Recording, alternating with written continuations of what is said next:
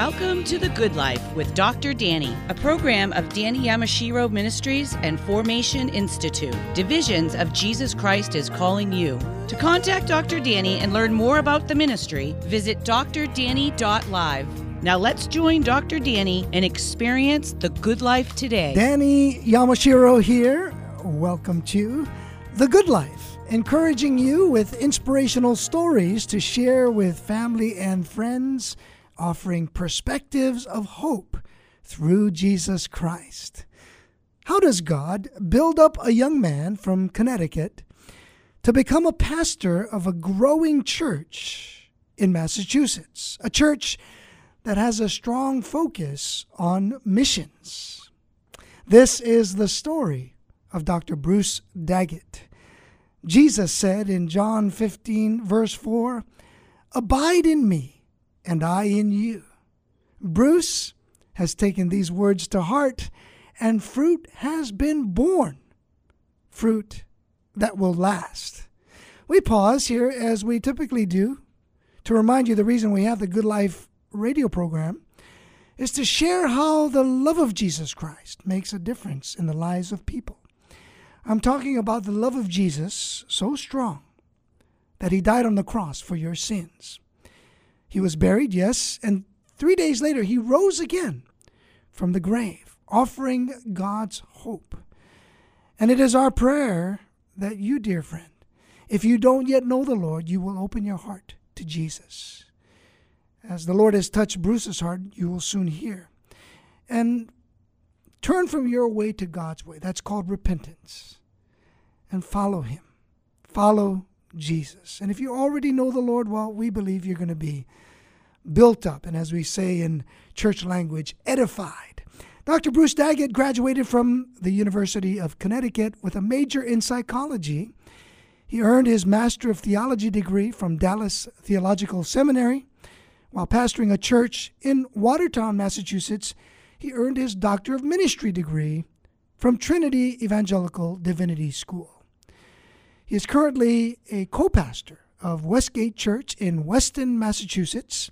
He and his wife, Karen, a Spanish instructor at Boston College, raised two sons and have two granddaughters and one on the way. Bruce, welcome to our show. It's my pleasure to be here. Thank you for inviting me. I mentioned Connecticut, but where in Connecticut did you grow up? Well, I grew up in Farmington, Connecticut, which is just west of West Hartford anyone going down Route 84 West uh, might see the UConn Medical Center, and that's uh, the edge of Farmington. What was it like for you growing up there? Oh, Farmington uh, is very singular culture.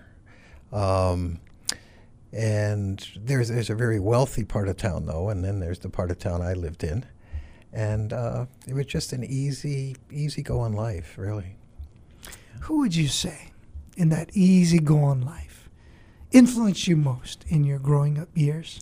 Well, I would say my, my brothers, David and Wayne, who were two years and four years older than me, so I would always tag along with them, and they they let me tag along. Good brothers. They're not always like that, right? No. To let the, let the little one follow along. How did you become a believer in Jesus Christ? Well, it was a journey like everyone. Um, you know, I went to church and had a respect for God, or had a respect for Jesus, but there was no connection to it at all. And then uh, my brother Wayne, he'd been a very rebellious teenager, and he ran away home, from home, went to Haight Ashbury, the height of the hippie, the center of the hippie world, and there he met Jesus, and he came back transformed. He used to be very angry, very self centered, self serving, but he came back peaceful. He came back wanting to serve people. He became fully engaged in his church and in studies, and he actually invited me. And for about two weeks, I went with him to church and the Bible studies, and I really sensed God's presence and what he was pursuing was very real. At the end of the two weeks, I made a decision that I was in college and having too much fun to follow His path. And so I did say, Lord, uh, knock on the door down the road sometime. You're saying to the Lord to knock on the yeah, door of yeah. your heart at, at some point later. Yes, yes, and uh, surprised he didn't strike me down right then, but he didn't. And uh, my brother was killed in a motorcycle accident two years later. Wayne? Wayne was. And so I didn't have that connection spiritually, but I had what he had brought me through in my, in my heart. And so I always would actually tell people, well, one day I'm going to get to, to God. I'd even say, I'm a Christian, but I'm not a Christian like my brother. And in my last year of college, I just had this period of free floating anxiety. And I ju- it just stymied me completely. And so I thought I, I would need help. I need to either get psychological help or, you know, God would be less expensive, so let me try Him first. And so I went out and just prayed, and I said, God, uh, you know, I'll, I'll, have a, I got a deal. I'll, I'll, uh, I'll go to church every week if you take this anxiety from me. And it was uh, as though the Lord spoke to me. Says, uh, Bruce, you don't keep your deals with me. And I said, okay, Lord, then, then what? And the thought came to my mind, well, my brother was engaged with other Christians. He was part of Bible study. He was part of this thing called fellowship. And that's what you need to keep you on track. And so I said, okay, God, I got a new promise. I'll go to the next activity I see in the campus newspaper. And I was at the University of Connecticut at the time. And it was like God saying, okay. And so the next day I go in and I, I look at our campus paper, and there's this prayer meeting of a Christian group at the church on campus. And so I said, okay, I'll, I'll go, Lord. And the anxiety was relieved. And then I said, well, I'm not going to go to that Bible study. I feel better. And so as I was finally crossing campus and I was torn, do I take a left to go to my car or a right to go toward that church? And I finally just said, okay, Lord, all I promised was one, one activity, one thing. I'll go to this one thing. And I went to this prayer meeting and it was being held by Cru. And one of the men there who kept you know, thought I was with the Navigators or another group because why does a non-Christian go to a Bible, uh, prayer meeting? And he was just moved by the Lord to say, talk to him. And he just asked me, you know, uh, where was in the spiritual journey, he could discover I wasn't there. And he said, have you ever heard of the four spiritual laws? I accepted Christ, immediately was discipled by him, and that was the transformation in my life. What was his name? It was uh, John Mars Marcinick. John Yes, Marson. John Marcinick, yeah. He heard uh, the, the voices. He heard the voice of the Lord directing him to you. And what does you, By the way, there it's an interesting uh, aside. Is two months later, the director of Cru asked me why, how I ended up at the prayer meeting, and I said, "Well, I saw it in the campus paper," and he said, "I never put it in the campus paper," and I said, "I never saw it again." That was the only time it was ever in there. And he said, "Well, one of the other staff members must have, must have put it in there without me knowing, but that was the only time it was ever in." how did Wayne's passing influence you? Well, uh, it's interesting. I had a, a conversation with one of my, my roommates. I should say Yes, impact you. Impact you. Yeah, as as um, we were riding home after the funeral, riding back to our apartment, and he said, "Boy, it's times like this that you really question the existence of God." And I thought about that for a moment, and I said, "Yes, it does times like this, but when I really go deep inside myself and ask, begin to question the existence of God."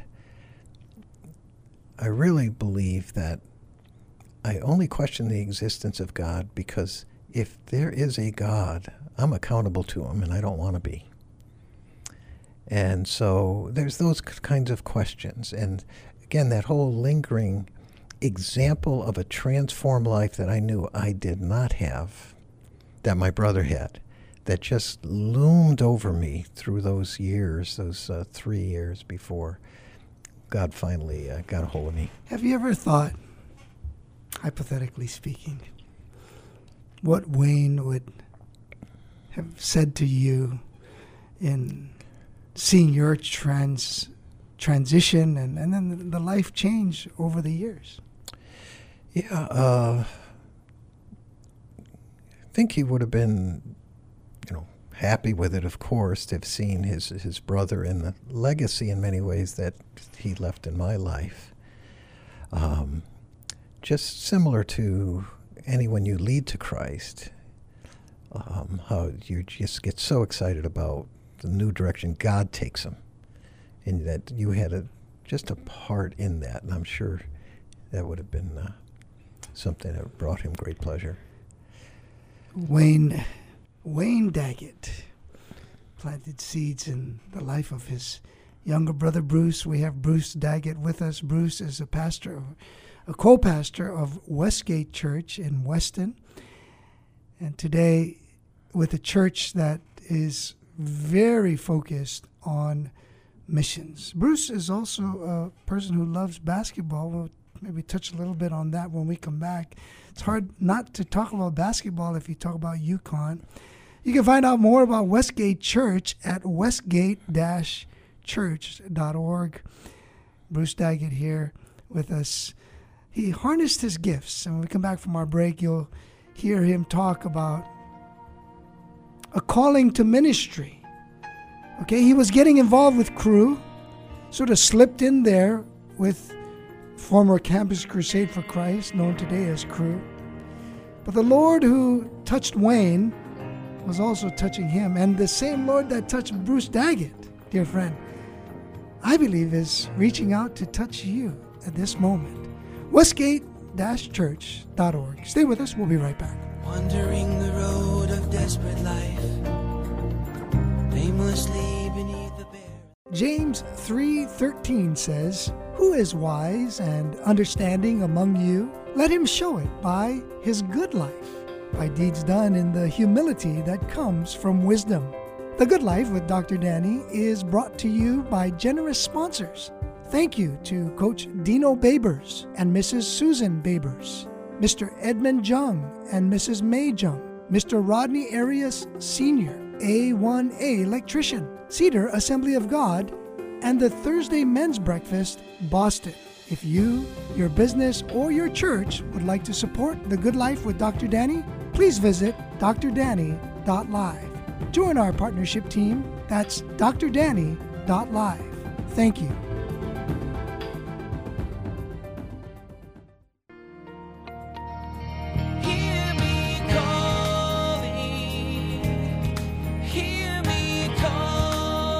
You're listening to The Good Life with Dr. Danny, a program of Danny Yamashiro Ministries and Formation Institute. Divisions of Jesus Christ is calling you. Now let's join Dr. Danny and experience the good life today. Pastor Bruce Daggett has harnessed his gifts and calling toward a focus on pastoral ministry for decades of his career, all the while attempting to remain open to God's leading as he has faithfully served the Lord. You're listening to the Good Life program. Dr. Bruce Daggett, our guest today. Find out more at westgate-church.org. And if you're tuning in right now and maybe you caught the tail end of the last segment, you can get this program in its entirety. Just go to drdanny.live, subscribe, Apple Podcasts or Spotify or on any major podcast platform, and get these programs for yourself. drdanny.live. What does UConn basketball mean to you, Bruce? Well, I follow it very closely. During my time at UConn, they were part of the Yankee Conference, so they had not joined the Big East yet. They were not uh, a powerhouse like they are today. An inter- interesting part of the story is that um, I played ball for the Hartford branch of the University of Connecticut for a couple of years. And so when my boys were in high school in the early 2000s, when UConn, both the men and women, were winning national championships, they used to tell their friends that their dad captained UConn basketball team. Uh, they didn't say the Hartford branch. Uh, and so they've really impressed their friends. Well, that was partially true, right? I mean, they were, they were uh, you know, young people do a lot of things to, to, to, to gain to gain favor, right? How did God call you to pursue full time vocational ministry? Well, shortly after I came to Christ, I mean, he had such an incredible impact on my life, and he hit me at a time when I didn't know what my future was as well, because um, it was during Vietnam, and they had the draft, and we had draft numbers, and my draft number was picked number one. So I knew after my college deferment was finished, I'd be going off to the service. And I didn't really have plans for my future because I thought that, you know, the military had plans for my future. And then the draft ended January of my senior year. And it might be one of the reasons for the free floating anxiety because I came to Christ in March. I had considered going to Masters of Social Work, uh, but when I came to Christ and got more and more involved, I just felt I wanted to put my life into vocational Christian ministry. I didn't know what that was yet, in what direction it would go. But I did, within a month of my salvation, say, I, I want to be vocational. What was it in you? Was there a pull in you? Did you see some kind of overlap in your passion or gifting that other people recognize in you that you thought led to ministry or something else? Well, I would say, you know, the passion for vocational was just there, the spirit driven of where I was going to end up vocationally. Uh, had a little bit of a journey in the different churches I was in. And uh, I became, I joined Vista Volunteers, which is like AmeriCorps back in the 1960s, and I was in Northwest Arkansas, and I would be part of smaller churches, and I had lots of opportunity to do things. In fact, I was only a year old in the Lord when, um, with the pastor of one of the churches, when his father was ill, he had me preaching. And I was like, not that I was that good, but God opened that door.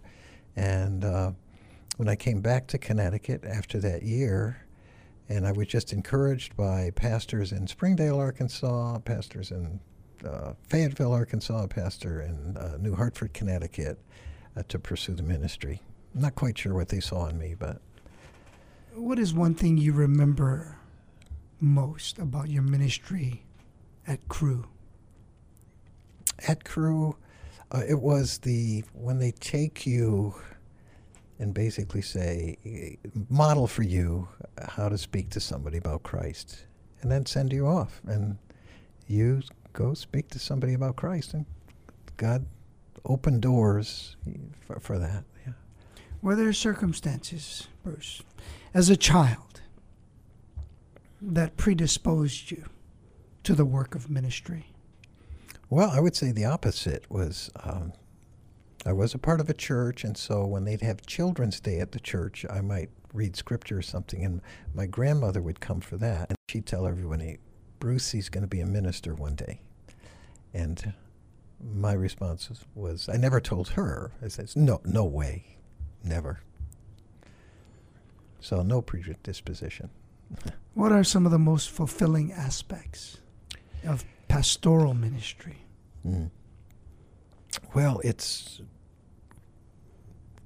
conversations with people, whether it's in Bible studies, in counseling, where you gives you the right words. You've often entered those situations saying, I, I don't know what I'm going to say, but the Lord does store up a treasure chest when you're in His Word, and uh, the Spirit of God just brings wisdom sometimes that uh, just inspire people or uh, give them a different perspective that uh, kind of puts a lift to their lives. A timely word Yes. in the moment that you Mhm. could not have prepared for. Exactly. You couldn't have thought about it ahead of time. Just things in the moment. Yes. Mm. And I tell people is that if, if you're in the Word, Don't worry about it. The, whether it's in a spiritual conversation with a believer or somebody who doesn't- yet know the Lord, um, the Spirit of God brings the right words up. Let's take a little more time on this because you're you're describing what it means to experience having the Spirit who lives in you guide you in a conversation that you're in. How does God speak to you in that way? One may ask. Yes, well, you know, as Ephesians says, the sword of the Spirit is the Word of God. And so it's that word that has given you, uh, you know, a person a more eternal and divine perspective. And so you carry that into these conversations to try to help that person kind of step out of the here and now and the pain of the moment to a, a more eternal perspective, a more divine perspective of God's sovereignty, working all things together for good. Um, I like to use the story of Joseph because if you see the story of Joseph, um, you see how God took every moment that looked so bad and put it together. And each of those bad moments was a stepping stone to the end of the story. I like to tell it, give a children's uh, illustration. Um, I was giving one in the church one day, and I had a puzzle. And I took, I said, "We're going to make this puzzle," and the kids are around me, and I take a picture, a piece of the puzzle, and say, "That's beautiful," and I put it down on the table. And then I take the next one and I say, "Oh, this is dark. I don't like it." And I'd throw it out, and the kids would scream, "You can't do that!" And I said, oh, "I don't like it. It's ugly." So I take another beautiful, beautiful, start putting the pieces. Oh, I don't like this one. It's ugly, and the kids are screaming. And I do that a couple times, and I stop and I say, "So, um, what, what's wrong?" I don't like those pieces. I want my puzzle just to have these pretty pieces. And I expected them to say, you can't complete the puzzle without all the pieces. You need those too. But I had one girl that was sharper than me, about a third grader, and she said, Don't you know when the puzzle's completed, even the ugly pieces become beautiful? And if you look like at the story of Joseph, you see that exactly. Joseph ended up in Pharaoh's court, saving the world from a famine. How did he get there? Well, he had to be in Egypt. How did he get to Egypt? Ugly piece. His brothers sold him into slavery. Okay. Oh, therefore, how, how did he? Uh, he had to meet the Pharaoh. How did he meet the Pharaoh? Well, he was in prison. How did he get into prison? Well, Potiphar's wife lied about him, so now he's in prison. Well, why was he there when the Pharaoh had the dream? Because the cupbearer forgot to tell Pharaoh, I know a guy who can interpret dreams, you should let him go. And so these three ugly pieces that we all would say, God's left Joseph, were the stepping stones to put him precisely where he was. So even the ugly pieces become beautiful when God's completed the picture. I love talking with you, Bruce, because you, you think from a biblical perspective. The Word of God has been so deeply moving in your heart after all these years, and you process your your own life and your own perspective in that way, a biblical perspective. And I can see how the Lord speaks through you in such moments moments when you're having a conversation with somebody. Describe a lesson you've learned as a leader in your pastoral career. I think um, the lesson is being being part of the church, um, working together as a team, and utilizing everyone's gifts, giving them opportunity, uh, and learning from them as you also teach them. You talk about learning as well as teaching. You talk about collaboration. You might not have used Yeah. exactly that, that same word, but that's the, the essence it, of, yes. of the, the gathering together, being part of the church. When we come back, Bruce, let's talk about the the way your ministry is structured. Bruce, Pastor Bruce Daggett is a co-pastor at Westgate Church in Weston, Mass. A church strong with a focus on missions. He'll share about his leadership, more about the way things are operating at the church, and doing church together. Collaboration, yes, that, and more. Stay with us. We'll be right back. Wandering the road of desperate life, aimlessly beneath the. On behalf of Danny Yamashiro Ministries, thank you from the bottom of our hearts for listening to The Good Life with Dr. Danny, weekdays at 6 p.m. on WEZE, and visiting drdanny.live for more resources. My dear friend, it is because of listeners and donors like you that we are able to spread the message of Jesus' love and bring hope to people like you, your family, and friends. Proverbs 11:25 says, "He who refreshes others will himself be refreshed." Will you prayerfully consider donating to Danny Yamashiro Ministries so that we may continue to broadcast the gospel so believers will be built up and non believers may form a relationship with Jesus Christ? Visit drdanny.live to make a financial contribution today. That's drdanny.live. And thank you again for supporting The Good Life with Dr. Danny. May God richly bless you with The Good Life.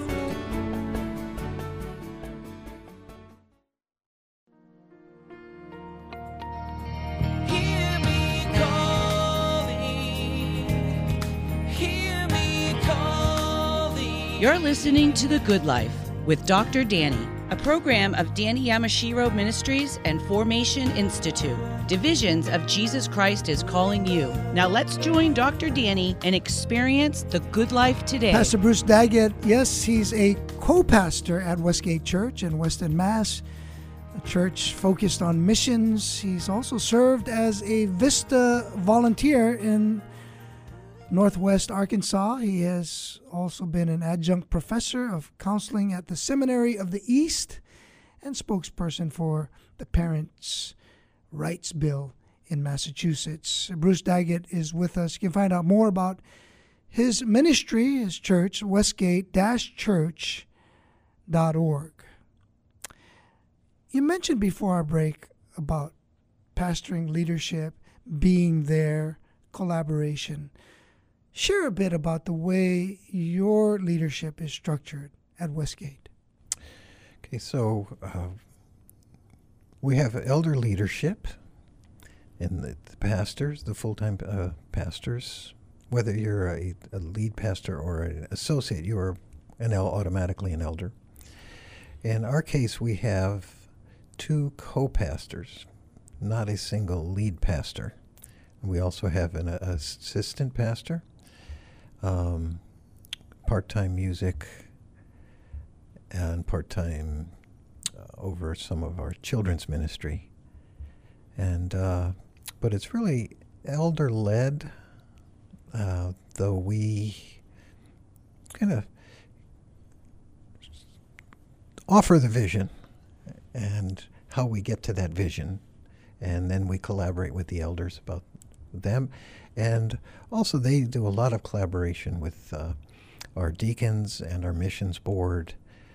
Uh, they'd never really pull rank, although they could, but uh, we try to just collaborate, collaborate, collaborate, understand until we come to a conclusion that's mutual between all the all, all the boards. What were the circumstances that led to the structure that you function in now? Elder led, but co pastors. So Yes. you and Pastor Travis Vaklovic. Okay, yes. Uh, so we traditionally had the lead pastor and then associates, and I was an associate pastor. And Travis had been a, a youth pastor while he was going to Gordon Conwell. And when our lead pastor left, we asked him to stay on as an associate, um, interim associate, just to help lead the ministry through our interim period. And then we did a search, a pastoral search, which was very flawed. And we ended up with one candidate that it all fell apart at the end. And a big part of it was the flaws in our search process. And so the elders realized that they needed to reboot everything.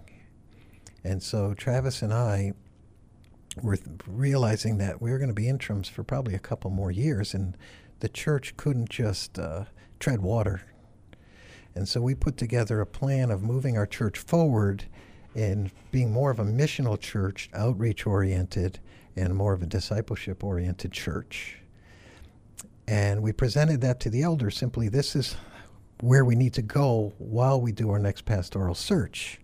The elders essentially looked at that plan and said, you know, we haven't seen this from any of our candidates. They, you know, this is great, you know. And they first said, Travis, would you want to consider being lead pastor? And he said, no. Then he said, Bruce, would you consider being lead pastor? And I said, no. Uh, and then we came together and said, but together we each have strengths where the other has weaknesses. And we had worked together already for six months, so we knew we could work together in these roles. And so we said, yes, we would accept that, the idea of being co pastors.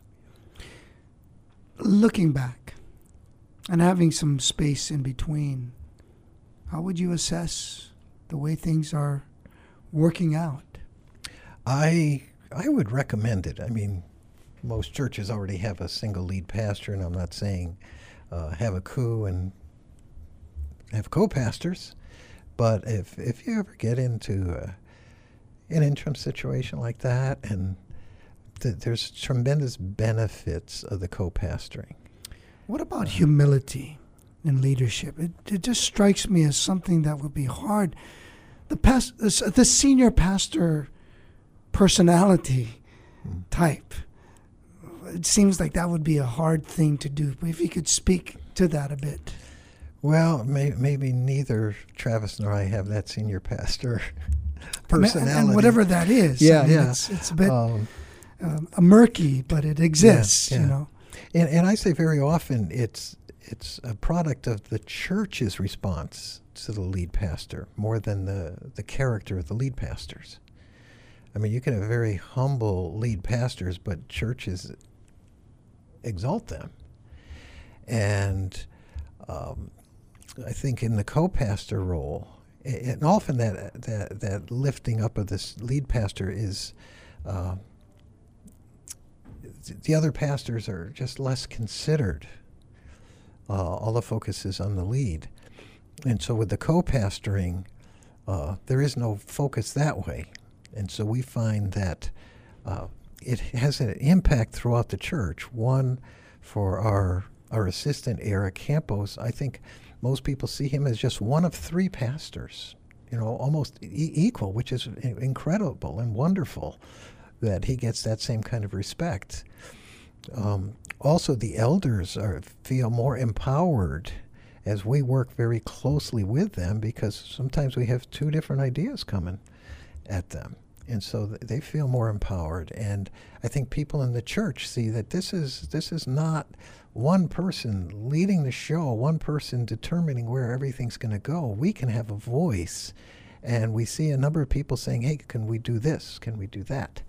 Um, and so it just that attitude of togetherness, teaming, just filters throughout the church. You put others as Philippians 2, when the Apostle Paul speaks of putting others more important, considering others more important than yourself, you're doing that in your daily ministry life. Um, I'm hesitating on that because uh, I think there's it continues to be a selfishness in in all of us. Um, and uh, I do really want people to have that voice to to blossom. Um, I just I just hesitate to say with the kenosis passage, which you just preached at Westgate on Sunday, uh, that that incredible sacrifice in, of Jesus Christ. Um, and certainly considering others more important than himself, I don't think I've made that kind of sacrifice, uh, and so I hesitate on on that. Yeah. How did you meet Karen? Well, I met Karen. An interesting story. I was a single pastor in Watertown, and we had a, a couple of single women who had come over from uh, Newton Presbyterian Church, and sort of become a part of us. And my a lot of my board was single at the time as well. We were a smaller church, and uh, so we'd hang out together, and they would often talk about this woman who was at Harvard. They wanted me to meet, and um, but it never never happened. And so one day we moved them from Watertown to Belmont, and we were having pizza, and they started the story again. Oh, we'd like you to meet so and so, and I'm like, when, when, when? And they said, oh, we don't know. And I said, you just moved. You have a housewarming party. You invite them, and you invite us. And they did that, and Karen was at that, and she, she had actually, she was in the process of leaving Boston. Uh, Boston College had asked her to coordinate intermediate Spanish, and she had turned it down. And um, she was exploring a Cru ministry in Washington, D.C. with uh, Latinos. And she just came back. She was tired, but she thought, okay, it's just, she thought it was just for women. And it wasn't. And, we met at that party, and I pursued her in uh, kind of stealthish ways. And then uh, she was looking for a Bible study in the summer because their church shut down their Bible studies. We had one. She had no car. I lived close by. And so we did a lot of time together. And then uh, things clicked, and she accepted the position at Boston College and's been there ever since. Together, you and Karen have a great emphasis on prayer. How did that grow in you over the years? Oh, I would say it's Karen. Karen is um, just so so engaged in prayer and in corporate prayer, and so she's the inspiration. And then we we have a couple other men at church who were really wanting to see prayer flourish in our church. And so we formed a prayer team and started uh, seeing how we could enhance the prayer ministry in the church. Created a, a, room, got a room at the church for a prayer room that speaks, you know, to the congregation of, hey, we we value prayer. There was always a Sunday morning prayer that like three people showed up at. Um, now that we're on Zoom, we've got 12, and then a Tuesday morning prayer that started at our house that has has grown. You've been a part of that. Um, and again, when we went to Zoom, it it allowed people to not have to travel great distances in the height of traffic to come to the prayer meeting, and so that's grown a lot. And when we come back, uh, let's let's spend some time talking about challenging times. People face challenging times. That's something that we speak to on a regular basis because someone is always going through something. And the Lord does not distance himself, does he, Bruce, from us during those times, but he often shows up all the more in a very special way. Dear friend, as you listen to Bruce Daggett today, that's God's heart for you. Stay with us, we'll be right back. Wandering the road of desperate life, aimlessly beneath the barren sky. Hi, this is Danny Yamashiro. A police officer found a girl crying on the sidewalk one day What's wrong? he asked. I'm lost, she said. Do you have your parents' phone number? he asked. No, she said. What about your address? No, she began to sob. Suddenly, she stopped, and her eyes brightened. What happened? the officer asked. I remember, she said. There's a church near my house, and at the top of the church, there's a cross. Take me to the cross. Take me to the cross, because when I see the cross, I'll be able to find my way home. My friend, if you feel like you've lost your way, turn to the cross, cross of Jesus Christ, who died for your sins, was buried, and rose again. Will you turn to Jesus? Open your heart to Him and find your way home to God.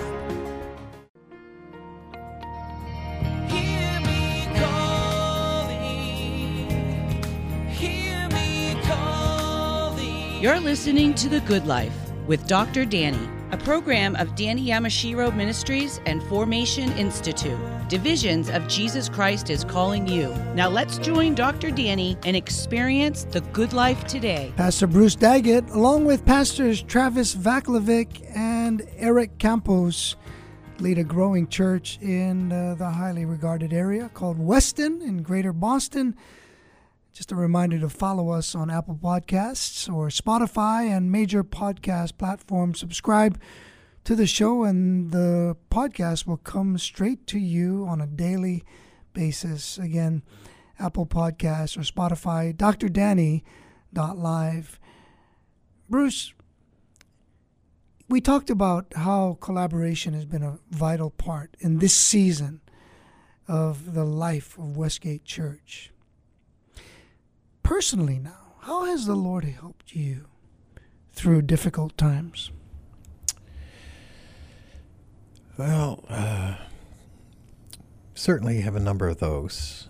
One was when I was at Watertown and we had a church retreat, and a boy just shy of his 18th birthday drowned on the retreat. Uh, he was a friend of one of the teens in our church. His parents didn't come to the church. And so that was a very, very difficult time. Of course, they were very distressed. They were angry at the church, um, angry at me. Um, and so that, that was a hard time. They, I ended up doing the funeral. They asked me to do the funeral. So, you know, emotionally, they would go in and out with me as I tried to be there for them.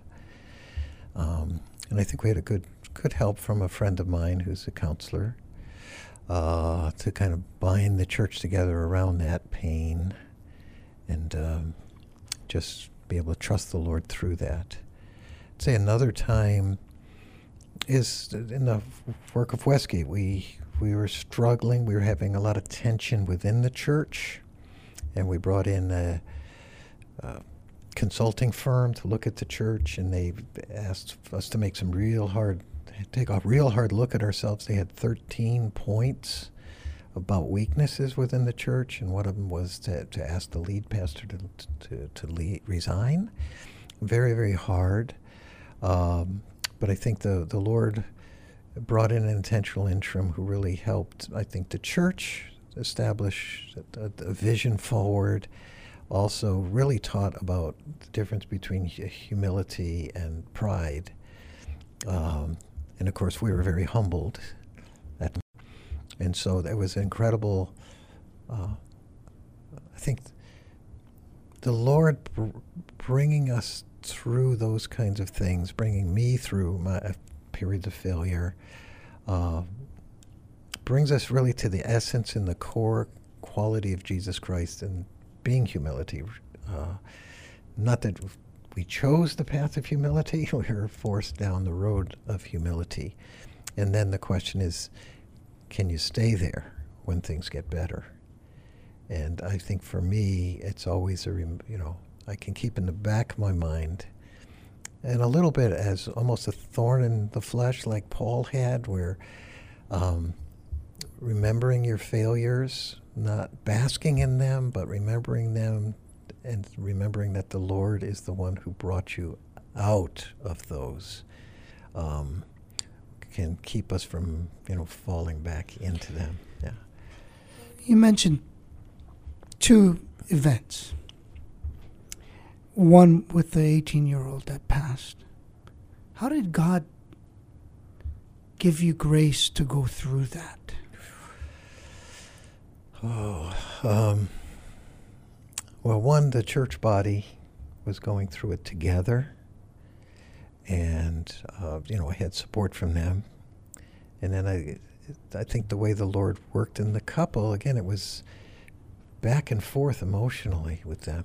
Sometimes they'd really appreciate my presence. Other times they would be damning, and I think it was just uh, you know keeping your your eyes on the fact that God is in control you know, that story of Joseph that I told you, uh, that is that stays with me, and I just have to say this looks like a bad time like Joseph being sold into Egypt, or bad time when there's an unfair response to you and you're thrown in prison. Uh, but God is sovereign and He's piecing it all together. And the main thing too is like when I look at Romans 8:28 and it said God causes all things to work together for good to those who love him and are called according to his purpose. And the question I remember hearing this at chapel and uh, seminary, what is the good God's working things toward? It isn't the good you think you want. It's God's good. And if you desire what's best for God, even what you, over what you think is best for yourself, you know God's moving the train of life in that direction to His glory. So if you unite with God's glory, everything in life is is heading that direction. In the church situation, the church being very humbled, as you described, how did God give you strength in that? Again, I think um, I think the intentional interim was brought in. David Brooks is his name. Um, you know, brought me really close to into leadership at that point, um, so that we I could see what he was doing and how that could lead us forward. And so I got on board with everything. You know, let's start emphasizing prayer. Let's um, uh, set forth the vision. Let's preach on the Holy Spirit and the kingdom of God, things that, that were not emphasized at Westgate Church. And so, uh, as I dove more deeply into those things, I could see God moving through the church, and that was encouraging. Did you ever did you ever feel discouraged to the point where you you questioned your calling or had a feeling of wanting to somehow escape or even just give up in in in in the work that God has called you to do? And the reason I ask, Yeah. Bruce, is perhaps someone today hmm might be in a place like that. So just a a thought. Yeah. Um, I think sometimes when you you look at your own personal weaknesses, um, you you do say, okay, I've, I don't feel worthy of the ministry. You don't feel worthy of the ministry. Um, I think one of the experiences I had after I left uh, Watertown, you know, I was doing a lot of searching. I was searching for churches, and I had three churches that had uh, called me to come that I turned down, and then a fourth church that I thought was a perfect fit turned me down, and I ended up going to a church that, well, I felt at that time that God, God was maybe saying to me, "Boy, you are full of yourself, Bruce," you know. So I'll show you the one you want. And so the next church I didn't think was a good match, but I just felt maybe I'm just being too full of myself and feel I'm too good or something. And I accepted the church and it completely imploded immediately. And I only stayed there a month. And I think at that time, um, that was one of the times it was like, you know, am I, am I really uh, what God needs in the ministry? Um, A word of encouragement to someone who might be in that place today. I'd say that uh, cling close to Christ, abide in Christ. Uh, Put yourself at the foot of the cross. Feel the compassion, the love of Christ. Listen to his voice. And uh, if he's called you, and you, you know, you're there because you feel he did call you, uh, God can make everything new. A prayer for a dear one who may be at that point, or someone in a life situation that's really tough right now. A prayer for them. Our Father, you know what's going on, what has gone on, and the impact of that right now on various people, that they might be questioning themselves, they may be questioning your love. Do bring them to the cross of Jesus Christ.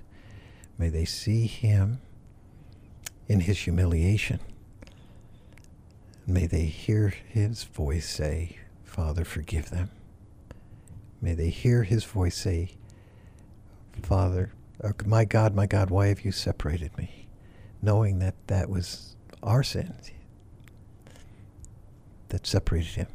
But then hearing the words, it is finished, paid in full. And then go to the tomb and see that it's empty. See Jesus in his glory. And see Jesus saying, This is the path for you. Death to the old self, resurrection to the new self in Jesus Christ. It's possible Christ has done it because what Christ has done for us, what he has gone through in death and resurrection, he offers to each of us new life. Amen. Amen. Amen. Bruce, thank you. Well, thank you for your encouragement. Thank, you for your Christ centeredness. Well, thank you for uh, for having me. Yeah. Hope filled words. Hope filled words from Pastor Bruce Daggett, westgate church.org.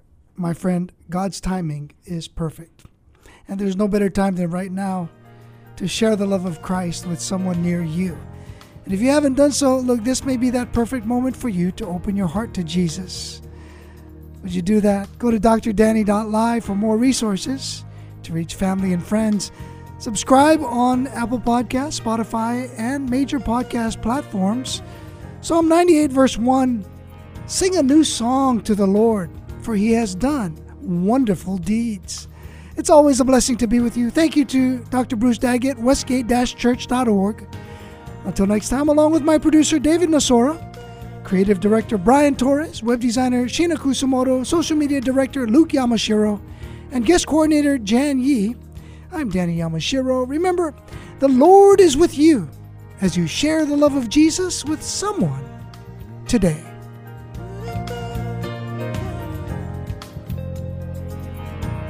Thank you for listening to today's broadcast of The Good Life with Dr. Danny. We hope that today's program has been a blessing for you and that you may find hope in hearing how God's Word affects people from all walks of life. The Good Life with Dr. Danny is a listener supported program, and we'd like for you to prayerfully consider becoming a sponsor or donor.